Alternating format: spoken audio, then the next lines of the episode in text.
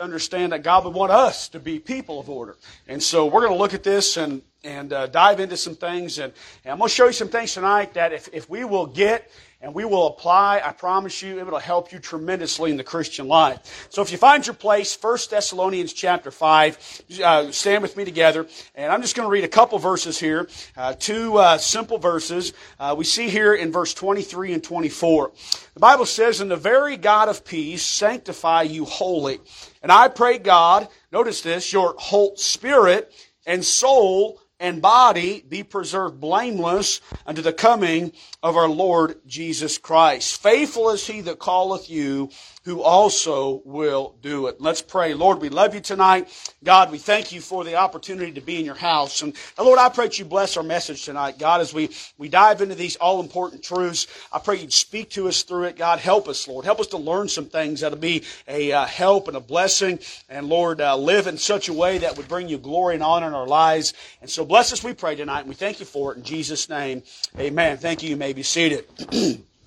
want to quickly just uh, uh, review the three uh, main points I gave you last time, and so you'll understand the premise of where we're coming from. All right, we talked about how that uh, our God uh, is a God of order. 1 Corinthians chapter 14, verse 40: "Let all things be done decently and in order." And then in 1 Corinthians 14, verse 33, "For God is not the author of confusion, but of peace, as in all churches of the saints." And so that is one attribute of God is God of order order. Listen, folks, creation is filled with the order of God. I mean, there's a reason that the, the sun does what it does, the moon does what it does. I mean, all of creation operates in an orderly fashion. That's why it's such a uh, ridiculous, humorous thought to think evolution can be true. I mean, it's just, I mean, nobody, uh, when it comes to logic, all right, really believes that evolution can be true. I mean, for example, all right, uh, you know, uh, this building, let's just say, all right, if you believe in evolution, there's, there was a higher chance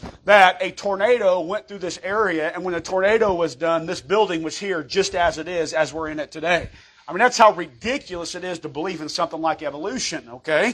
Uh, why? Because creation always shows design, it shows order, it shows planning, amen? And so all of that is part of who our God is. So that being said, here's the points we made. We said, first of all, all things should be done decently and in order. And because God is a God of order, everything we do should be done in order. We said, number two, God's not the author of confusion confusion. So by default, if God's not the author of confusion, who is?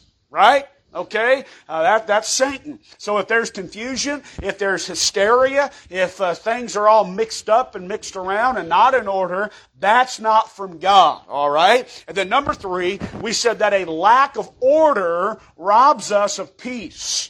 Okay? And a lot of times the reason our lives are in turmoil and uh, we don't have peace in life is because we're not operating by God's methods. Amen? And so, truth be told, what we're trying to do as Christians is figure out how God wants things done, what the Bible has to say, and then obey the Scripture. Amen? And so, what I'm going to give you tonight I'm going to give you, uh, we're going to dive right into this and uh, talk about how to order yourself.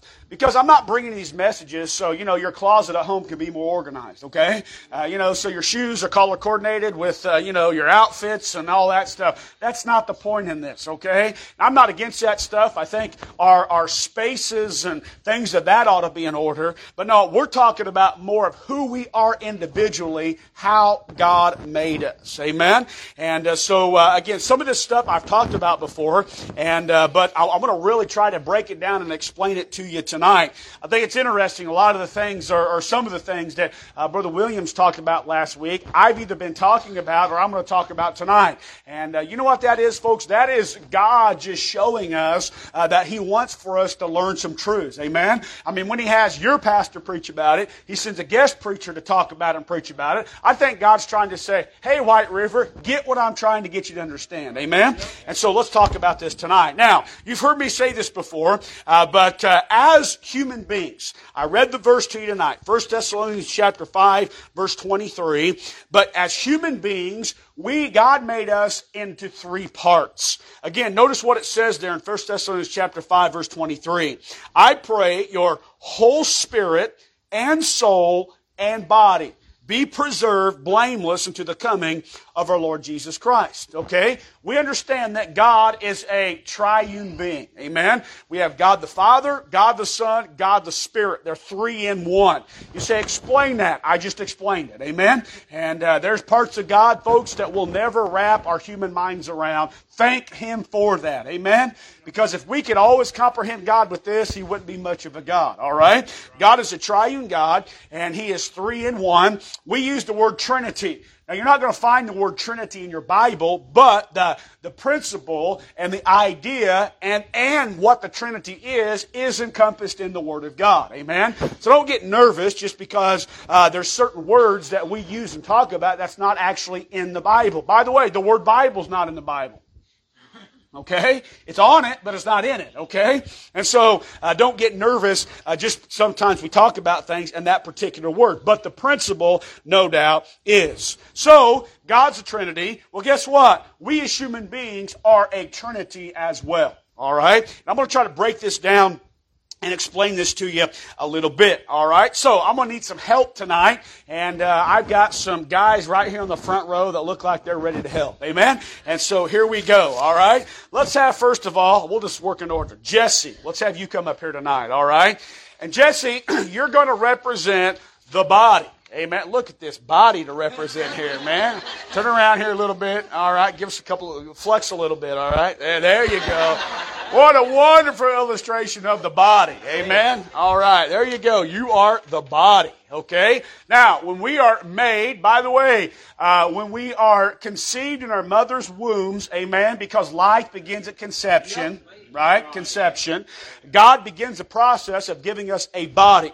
When that spark of life happens, the body is formed and begins to grow. But here's the thing. Life isn't just about a body. Okay? Because as human beings, we're more than just a body. Alright? Something else God gives us when He makes us. Alright? Jeremiah, you come up here. Alright? You're going to be the soul man tonight. Amen? Alright? So does he look like he has soul tonight? Alright.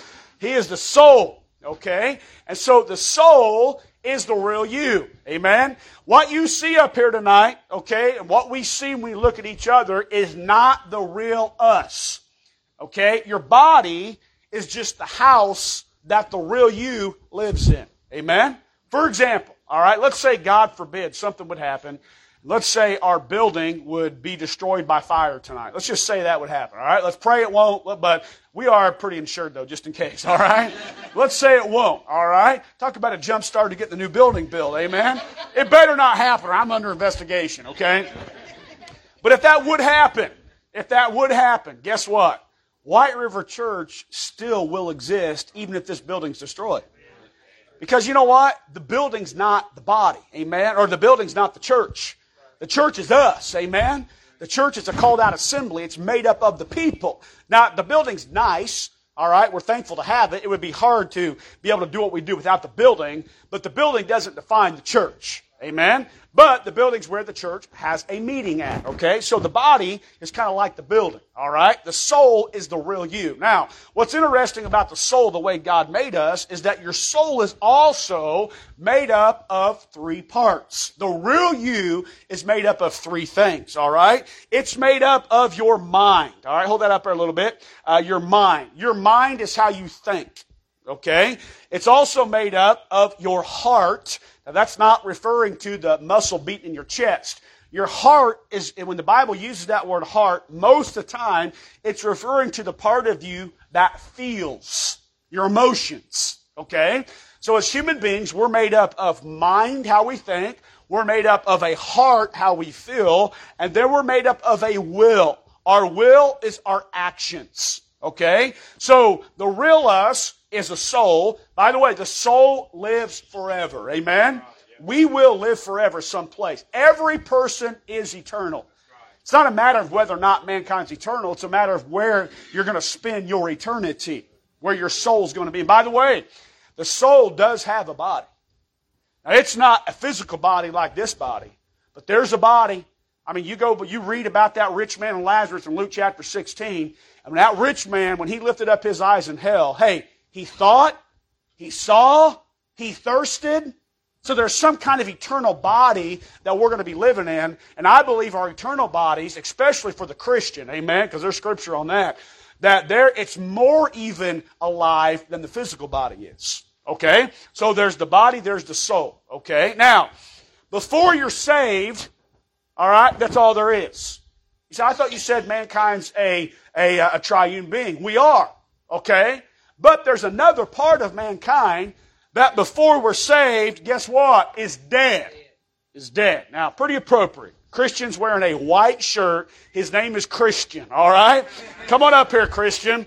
You're going to represent the Spirit.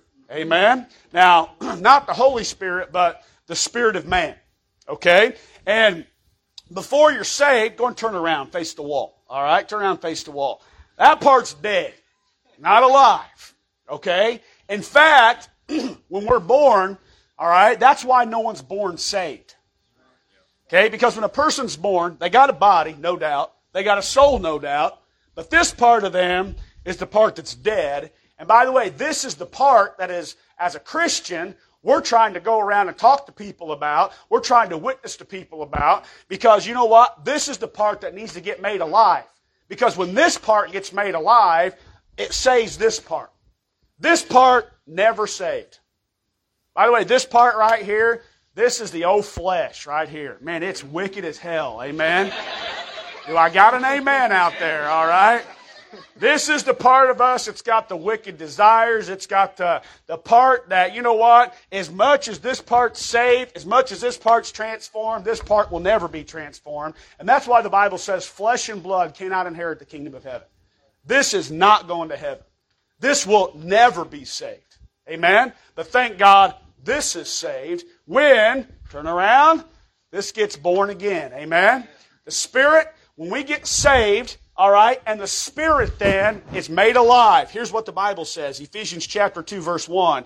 And you hath he quickened, or that word, I already taught you that, means to be made alive who were dead in trespasses and sins. Colossians 2.13, and you being dead in your sins and the uncircumcision of your flesh, hath he quickened together, having forgiven you all your trespasses. Amen? And so when that spirit, that's the part that gets reborn, and when the spirit's reborn, the soul is saved. All right? And that is the three parts of mankind. But, I said three parts, there's another part, right? Because once we get saved, all right? We're not just body. We're not just soul. This, we're not, we just don't have a reborn spirit. But guess what? There's something else inside of us as Christians, right? Who's that? Oh, man. Good. night. I better find somebody else for this one, all right? Come on up here, Elias. Amen. Do we think this is appropriate? Can Elias be the Holy Spirit tonight? Oh, man, help us. All right. So, when you get saved, this is this is us as Christians when you're saved. Amen? You got the body, you got the soul, you got the reborn spirit, you got the Holy Spirit of God. Amen? Now, here's the thing, and here's the point of the message tonight. All these four parts, okay, it's kind of like one of those, um, you know, uh, games where you move around the cups and try to figure out what's what. All these four parts can be arranged in many different ways. Okay? And what we must do as Christians, and this is, this is, I'll be honest with you folks, this is a, a secret. I don't know if I want to call it a secret, but a method of the Christian life that if you figure out, you can be successful. This goes right along with what I was preaching this morning as far as how to get victory. The reason a lot of Christians never get victory because these parts are out of order. Okay? They're not in the proper, and if they're not in the proper order, it's not going to work right as a Christian. Okay? So let me show you some things here, okay? First of all, let's talk about a person. We've already talked about a person that's not saved. All right? Go ahead just for a second. You two turn back around and face the wall. If you're not saved, two parts. That's it. Okay? You got a body, you got a soul, you have the capability of having a reborn spirit and the Holy Spirit living inside. But if you're not saved, this is all there is. And sad to say, folks, most of the world's in this condition right here. Most of the world. And that's why we as Christians have a big job to do. Amen? That's why we do what we do. That's why we support missions. That's why, as a Church of Jesus Christ, we're strong in evangelism. That's why we're starting to help and start uh, uh, being part of a church plant. I mean, all that is about changing this right here about mankind. Okay? All right. Once you are saved, go ahead, saved uh, p- people. Turn around here. All right. There we go. Now, three different facets you can be of in your Christian life. Okay? First of all, you can uh, be saved, all right, and you're a newborn Christian. Amen. And by the way, there's something refreshing about new converts. Amen. Now, when a person is, is saved and they're, and they're reborn, the Bible says, uh, uses the term in 1 Peter chapter 2 verse, uh, chapter 2 verse 2 and 3 as newborn babes. Amen. Desire the sincere milk of the word that they may grow thereby. So when a person gets saved, it's actually uh, anything in life. Again, the term born again. When you're saved and you're a baby, you don't know a whole lot, okay? I mean, there, I mean if you think about it, babies only know how to do a, a few things, all right? But the point is, is that they quickly begin to mature, begin to grow, begin to learn, okay? So here's the order of a person when they are uh, uh, just uh, newly born as a Christian, okay? The body's still in the number one position. All right. It's still at the head. All right. Then you have, just as we're lined up here, the soul's behind the body. The Spirit is right here and the Holy Spirit is the caboose. All right. Now, again, newborn Christians, all right, are trying to figure out how they need to grow, where they need to be. All right. let me just say this. Newborn Christians need patience from mature Christians. Because truth be told, folks, all of us at one point was in this order in our Christian lives. By the way, as I'm going to show you in a minute, this is not the right order, by the way. Okay? Because, I mean, come on, think about it. Should the body be the engineer controlling everything in the life? Yes or no? And by the body, we could, we could say the flesh. Should the flesh be in the driver's seat? Absolutely not. Okay? So this is not the proper order.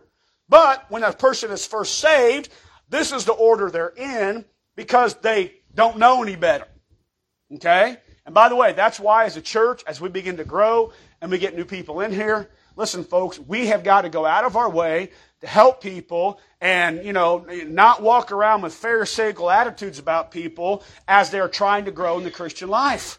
People don't know. Now I'll just tell you this. If they continue to come to this church, they're going to find out real quick.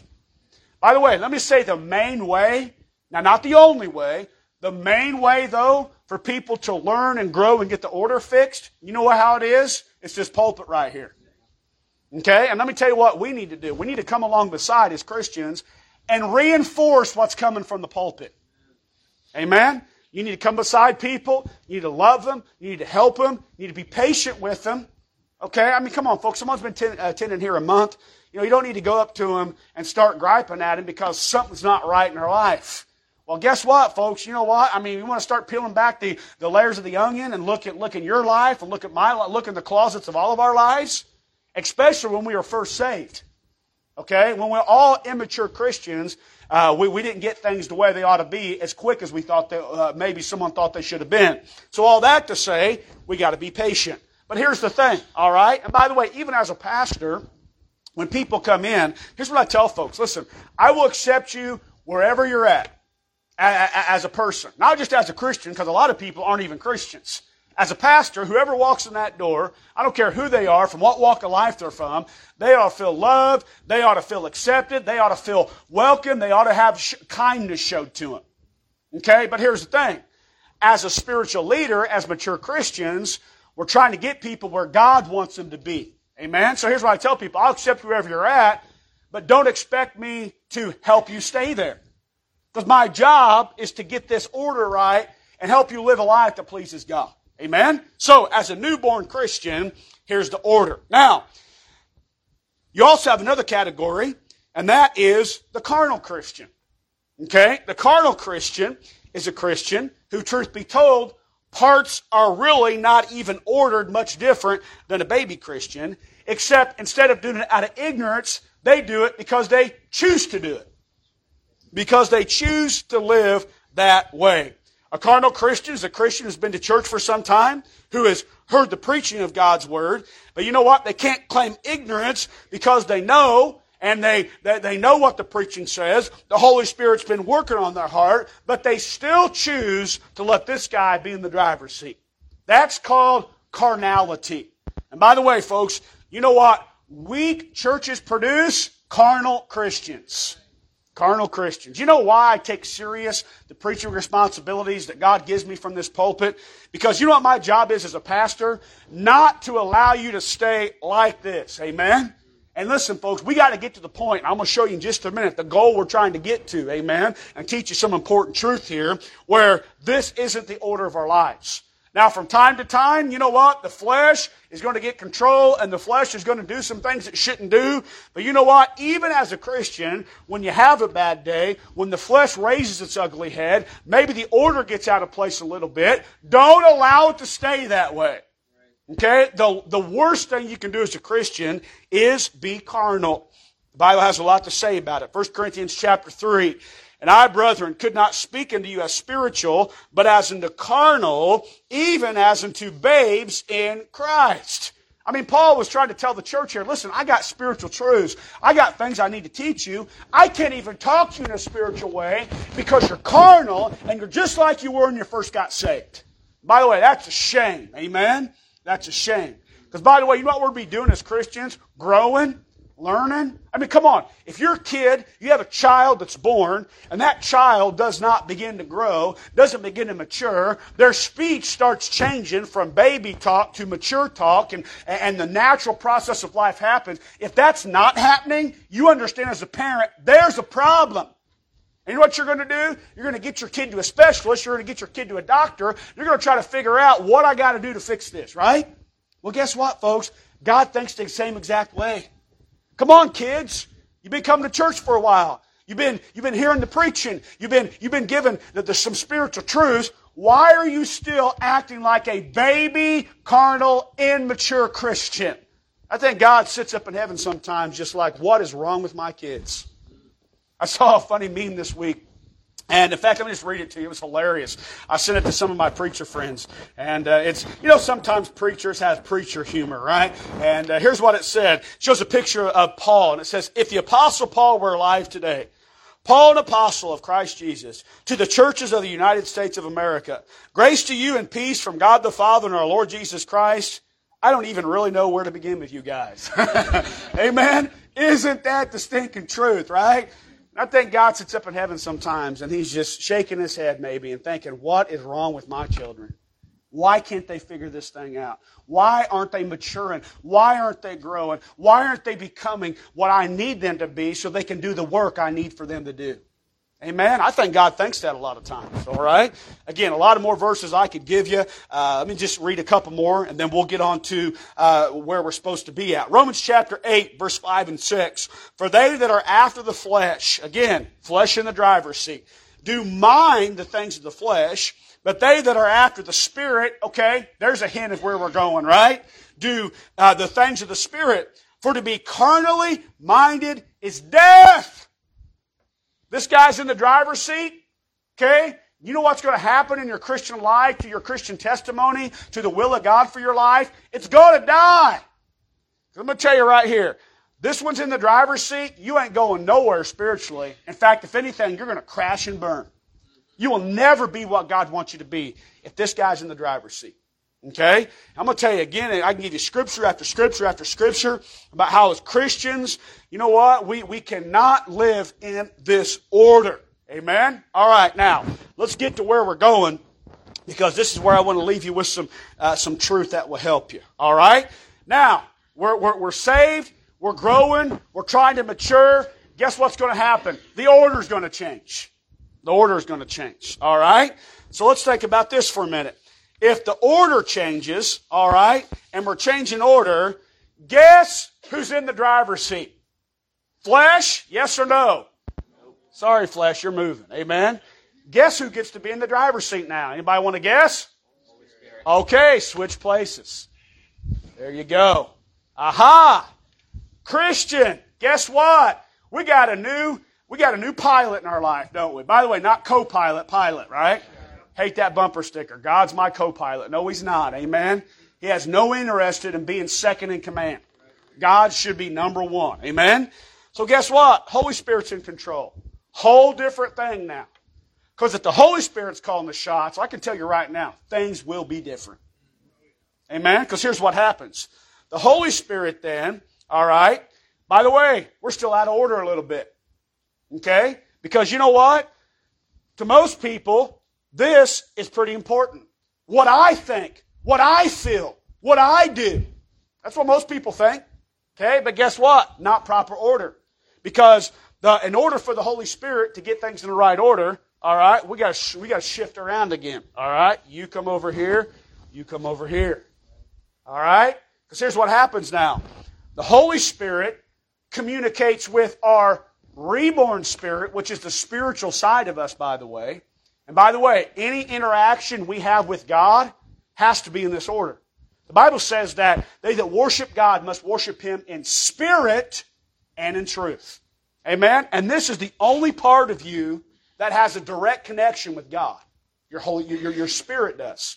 Okay? And the reason this part can communicate with God is because this guy's living inside of us now. And by the way, let me just say this about the Holy Spirit, okay? I'll, do some preaching just about the Holy Spirit sometime. But the Holy Spirit is a person. He's referred to as a person, okay? He's not a force, okay? That's a false doctrine of the false cults, okay? He's not a force, all right? He's not a liquid. He's not some kind of mystical gas that seeps inside of us. He is a person that is a spirit that lives inside. Okay? For example, all right? And we know this is true. Answer me this question Can a person be possessed with an evil spirit? Yes or no? Yes. Absolutely. I believe we're living in a world filled with them. In fact, not just one evil spirit, multiple thousands of evil spirits can live within a person. Remember the person that Jesus healed, the maniac of Gadara? And Jesus asked the question, What is thy name? And the voice coming out of the man said, We are legion, for we are many. You know legion means? It literally refers to like a legionnaire of Roman soldiers, thousands. That man had thousands of demonic spirits living inside of him. Okay? So if evil spirits can live inside of us, guess what that means? The right spirit can live inside of us. Now, there's not multiple spirits of God. There's one. By the way, he's got a first name, it's holy. And guess what? When you get saved, boom, he becomes the resident. But remember, just because he's the resident doesn't necessarily mean he's the president because we have the choice in our lives what position he takes, right? So the mature Christian says, flesh, you're not the, you're not the president. You're just a resident. You're the president. You're the one calling the shots. So the Holy Spirit of God should be in charge of our life. By the way, when the Bible says to be filled with the Spirit, okay, that's not some crazy thing that we've allowed the charismatics to hijack from us. Okay? Being filled with the Spirit does not mean you run around and act like you're filled with an evil spirit. That's not, that's being filled with a spirit, but it's not the Holy Spirit. I can tell you that. Okay? When the Holy Spirit, when the Bible says to be filled with the Spirit, here's what that means. That means the Holy Spirit of God is in control. That's what it means. It means He's calling the shots. He's the one that controls what we think about. He's the one that controls what we see, what we choose to look at, what we choose to listen to. He's the one that controls what we, where we go. That being said, the Holy Spirit communicates with the reborn spirit. Okay, notice the order here. And then, once we're in the right order, Here's the soul. Now think about this. If this guy's in control, okay, and the Spirit, the newborn part of us, is in tune with the Holy Spirit, and our relationship is right with God because the Holy Spirit's in control, guess what that means? What kind of thinking do you think you'll do? What kind of emotions do you think you'll have? What kind of actions do you think you'll do? Right? Let me tell you why a lot of Christians act the way they do. I mean, have you ever been around a Christian? And I'll be honest with you, folks. I hate to say it, but it's so true. You know, sometimes Christians can be the biggest jerks you've ever met in your life. I'm, I'm, so, I'm so, listen, folks. I, the people in my life that I've had get in my face and scream at me were supposed to be born again Christians.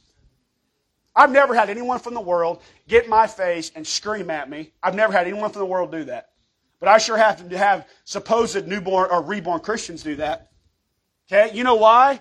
Because this guy's in the driver's seat, and when he's in the driver's seat, he's got full control of all this right here. Going to tell you something. If you are thinking carnally, feeling carnally, acting carnally, driver's seat. You know what that tells me? You are not filled with the Spirit of God. Because when this guy's in control, all this stuff's going to be right. Let me just say this, folks. Listen to me. If you're going to be a be a, a, a an effective Christian for God, you've got to figure out this order. Okay? You know why sometimes a lot of people have have bad, negative, horrible thoughts? Okay? Because they're, they're, everything's out of order. Okay? They're not ordered properly. They're not thinking right. And since they're not thinking right, they're not feeling right. Because they're not feeling right, they're not doing right. Listen, folks, everything's got to be in its proper order so that we can function the way God wants for us to function. So think about it. If the Holy Spirit of God's in the driver's seat, amen, that means the most important part of us as a human being is this the Spirit. Amen? You see how the divine order works here? If the Holy Spirit's in control, that means the Spirit's the number one important thing in our life. After the Spirit then, the Spirit then dictates how we think. And by the way, these things are in a proper order too. Because let me tell you uh, how, how a lot of people do, okay? You know what dictates what they do? Right here. How they feel. They don't think about what they do. Because everything's controlled by the emotions. They allow, you heard this before, allow your emotions to control you. Listen to me, folks. Your emotions shouldn't dictate what you do as a person. Well, I just feel this way. Big stinking deal, is it right? Who cares how you feel? What is right? Your emotions should never be the driving factor in the decisions you make. You know how many people get problems in life, trouble in life, because everything's out of order and how they feel dictates everything they do. And truth be told, the reason they're feeling that way is because that guy over there is telling them how to feel. Okay? I mean, come on, have you ever felt about, passionately about something, come to find out later you felt about it wrong? Sure, we all have.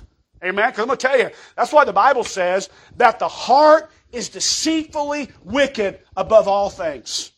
Think about that. The heart, how you think uh, about things, or I'm sorry, how you feel about things, it will deceive you so quick and so fast. Man, I'm going to tell you, that heart is deceitful. Now, the world, they make all their money off songs that talk about the heart. Oh, just follow your heart. You know, the heart this, the heart that. It's all about your heart, all about your heart. You know what God says? No, it's not. You know what it all, all, all ought to be about as Christians? Boom, having the Spirit of God in control of your life. And if the Spirit of God's in control of your life, the spiritual part is the most important part. If the, if the spiritual part's the most important part, then guess what? You'll start thinking right. You'll start feeling right. And if you think right and you feel right, you'll do right. And then guess who doesn't even get a stinking say so? Guess who doesn't even have a part of the game? Down there. You know why? Because the flesh is supposed to die. He's supposed to be dead. Amen? And when I'm talking about that, I'm talking about the, the feelings of the flesh. Obviously, God, when He talks about, you know, dying to self, He's not talking about, you know, literally taking your own life, okay? But He's talking about all the desires, all the feelings, all the emotions that come with the flesh. In fact, here's what the Scripture says about it. All right? Let me give you a couple verses and we'll close this up tonight. Romans chapter 8, verse 6. Listen to this. For to be carnally minded, or we could say this, for this to be down here, and all this down here, and this right here, controlling this right here, you know what the Bible says? Is death. If this guy's in the driver's seat, let me just say this. You will, you will accomplish nothing for God. Because this guy is death to everything else. Death to the effectiveness of it. Death to what God wants you to do. I mean, on and on the list could go. For be carnally minded is death, but, so here's the opposite, all right? Musical chairs here, musical positions here. But, to be spiritually minded, so you know what that tells us? You can either be carnally minded or spiritually minded, right? But to be spiritually minded, you know what comes along with that? Life and peace. You know why a lot of Christians' lives are in turmoil? Because they got the wrong thing in the driver's seat. Spirit of God's not here. Spirit's not the most important thing. Flesh is. Flesh is controlling what they think about, what they feel about, what they do. Let me tell you, wrong order. Wrong order. Ephesians chapter 5. Again, this is the command here. Wherefore be ye not unwise, but understanding what the will of the Lord is. Okay, a lot of people, I just want to follow God's will. I want to do God's will. And I think if, if, I, if you took a, a, an opinion poll, I think Christians are probably going to say, especially Christians who come to church and try to stay faithful to the Lord, they're going to say, yes, I want the will of the Lord for my life.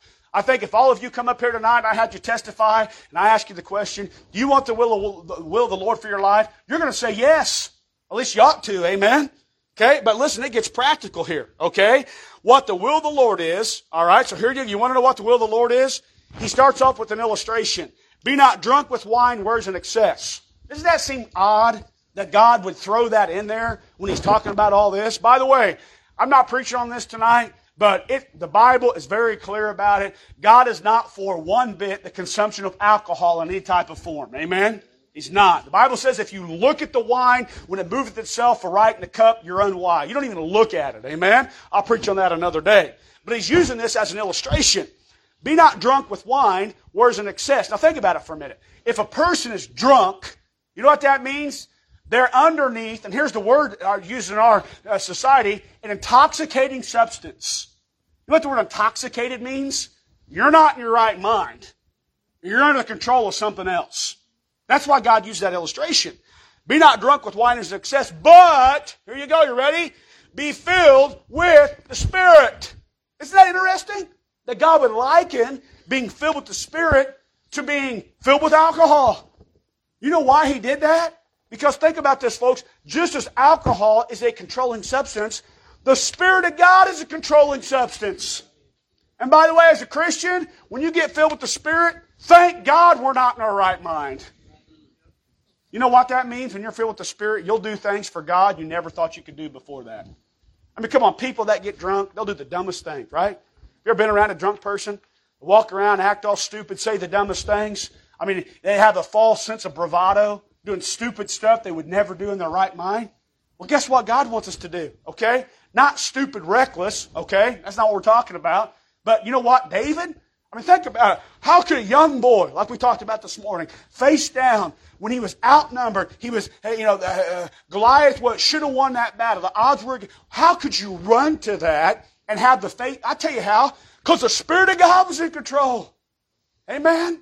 It'll cause you to do things you never thought you could do any other way. Galatians chapter two, verse twenty. I am crucified with Christ. Now think about that for a minute was one of the scripture songs we see. I am crucified with Christ. You ever thought what that meant? You know what crucifixion is? Death. That's what it is. So what's it mean when Paul says, I'm dead? You know what he's talking about? That guy right down there. Guess what? He's dead. He don't even have a stake in the game. He doesn't even have a say so because he's dead. He doesn't get to control anything because he's dead. And by the way, every single day you know what we must, as Christians, make a conscious effort to do? Crucify him. Let him die. Let him be killed. I don't know how you do it, but here's what I do, okay? My mind works in weird ways. Amen? All right? But I like using uh, uh, mind illustrations of things that help me. Okay, here's, here's what I literally picture. When I'm spending time with God every morning, and I spend time in my uh, confession to God and making sure I'm right and clean so this guy can be in control, Okay? You know what I literally picture doing? I literally picture the flesh, the Holy Spirit of God, nailing my flesh to the cross. I literally picture that. I picture, you know what? This mind that wants to think sometimes it shouldn't think. Big old spike, boom, right through his head to the cross. The hands that don't want to do what they ought to do, boom, nailed to the cross. And you know what? Then all day long, you know what we're trying to do? Keep him from coming off. He's dead. He doesn't get to say so because the Holy Spirit of God is in control. Amen? I'm crucified with Christ. Nevertheless, I live, yet not I, not this guy, this guy, the Spirit. Amen? But Christ liveth in me, the Holy Spirit of God. And the life which I now live in the flesh, I live by the faith of the Son of God who loved me and gave himself for me. And on and on, I could give you verse after verse after verse. Let me just say this, Christian. The secret to the Christian life, if you're going to figure this thing out, if you want, if, if you want a, a sense of purpose in your life, you want uh, uh, peace in your life, you want to live the most effective Christian life, you better get the order right. You got to get the order right. This guy needs to be in control. Amen. And again, there's so many different directions we could go with this. But you know what keeps him from being in control? You know what keeps him out of the driver's seat? Okay? Self and sin. Let me tell you, let me tell you what cannot happen. Impossible. Okay? It's impossible for this guy and this guy to be in the same place. In fact, the Bible says they're at enmity with one another. They get near each other, man. I said it this morning. I don't know where that came from. It's on like Donkey Kong, man. These guys get near each other, buddy. It is not going to be pretty. They're not going to stand there and be buddy buddy. I can tell you that. Buddy, they're going to they're they're warring. They're fighting. The flesh and the spirit are enmity with one another. The Spirit of God hates the carnal flesh. The carnal flesh hates the Spirit of God. It's a constant battle. They cannot be together. So you know what's going to have to happen? All right, if this guy's going to be in control, he's got to die. He's got to be dead. He's going to have to get nailed to the cross. All right? It doesn't matter what he wants. It doesn't matter what he thinks. It doesn't matter how he feels. He doesn't get a say in the game because this guy's in control. Amen? And if you want him to be in control, you got to die to self and you got to keep the sin out of your life. Amen? Self and sin have got to be gone so the Holy Spirit of God can sit where he needs to sit, and that's on the throne of our life in the driver's seat. Amen? And if you'll figure this out as a Christian, and every single day, through the grace of God and the help of God, you allow him to control you, and you know what? The order is going to be right, and you're going to be an effective Christian. Because if he's right, the spiritual part of us, the newborn part of us, is the most important thing. And then you know what? If, if, the, if the Spirit, the newborn part of us, is, is, is, is in control in leading by the Holy Spirit, you're going to think right, you're going to feel right, you're going to do right, and who cares about this guy? He don't matter. He's dead anyway. That's the way we need to be living. That's the proper order. And sad to say, sad to say, most Christians never figure this out. And that's why, sad to say, one of these days at the judgment seat of Christ, a lot of Christians are going to hear, wicked, slothful servant. You know why? Because they never figured out how to get the order right. And they never accomplished anything for God. Now, folks, listen, all right? you guys can be seated. Thank you so much. I kind of taught you tonight the, the premise of all this. I didn't give you a lot of practical application uh, as far as how to make this happen other than what I just showed you tonight. I gave you a little bit of practical application. Next couple weeks, I'm going to give you some very practical things that will help us what that means, the benefits of, and, and, and very specifically, how the process to make this order thing happen in our life. Amen. And by the way, you know what? You can do it. Amen. You know why you can do it? Because God says you can do it. And if we'll do it through God's help, I'm going to tell you, folks, it'll transform you as an individual. It'll transform your family. It'll transform this church. Amen. And God can use us to accomplish great things for His will. Let's pray. Lord, we love you. Thank you.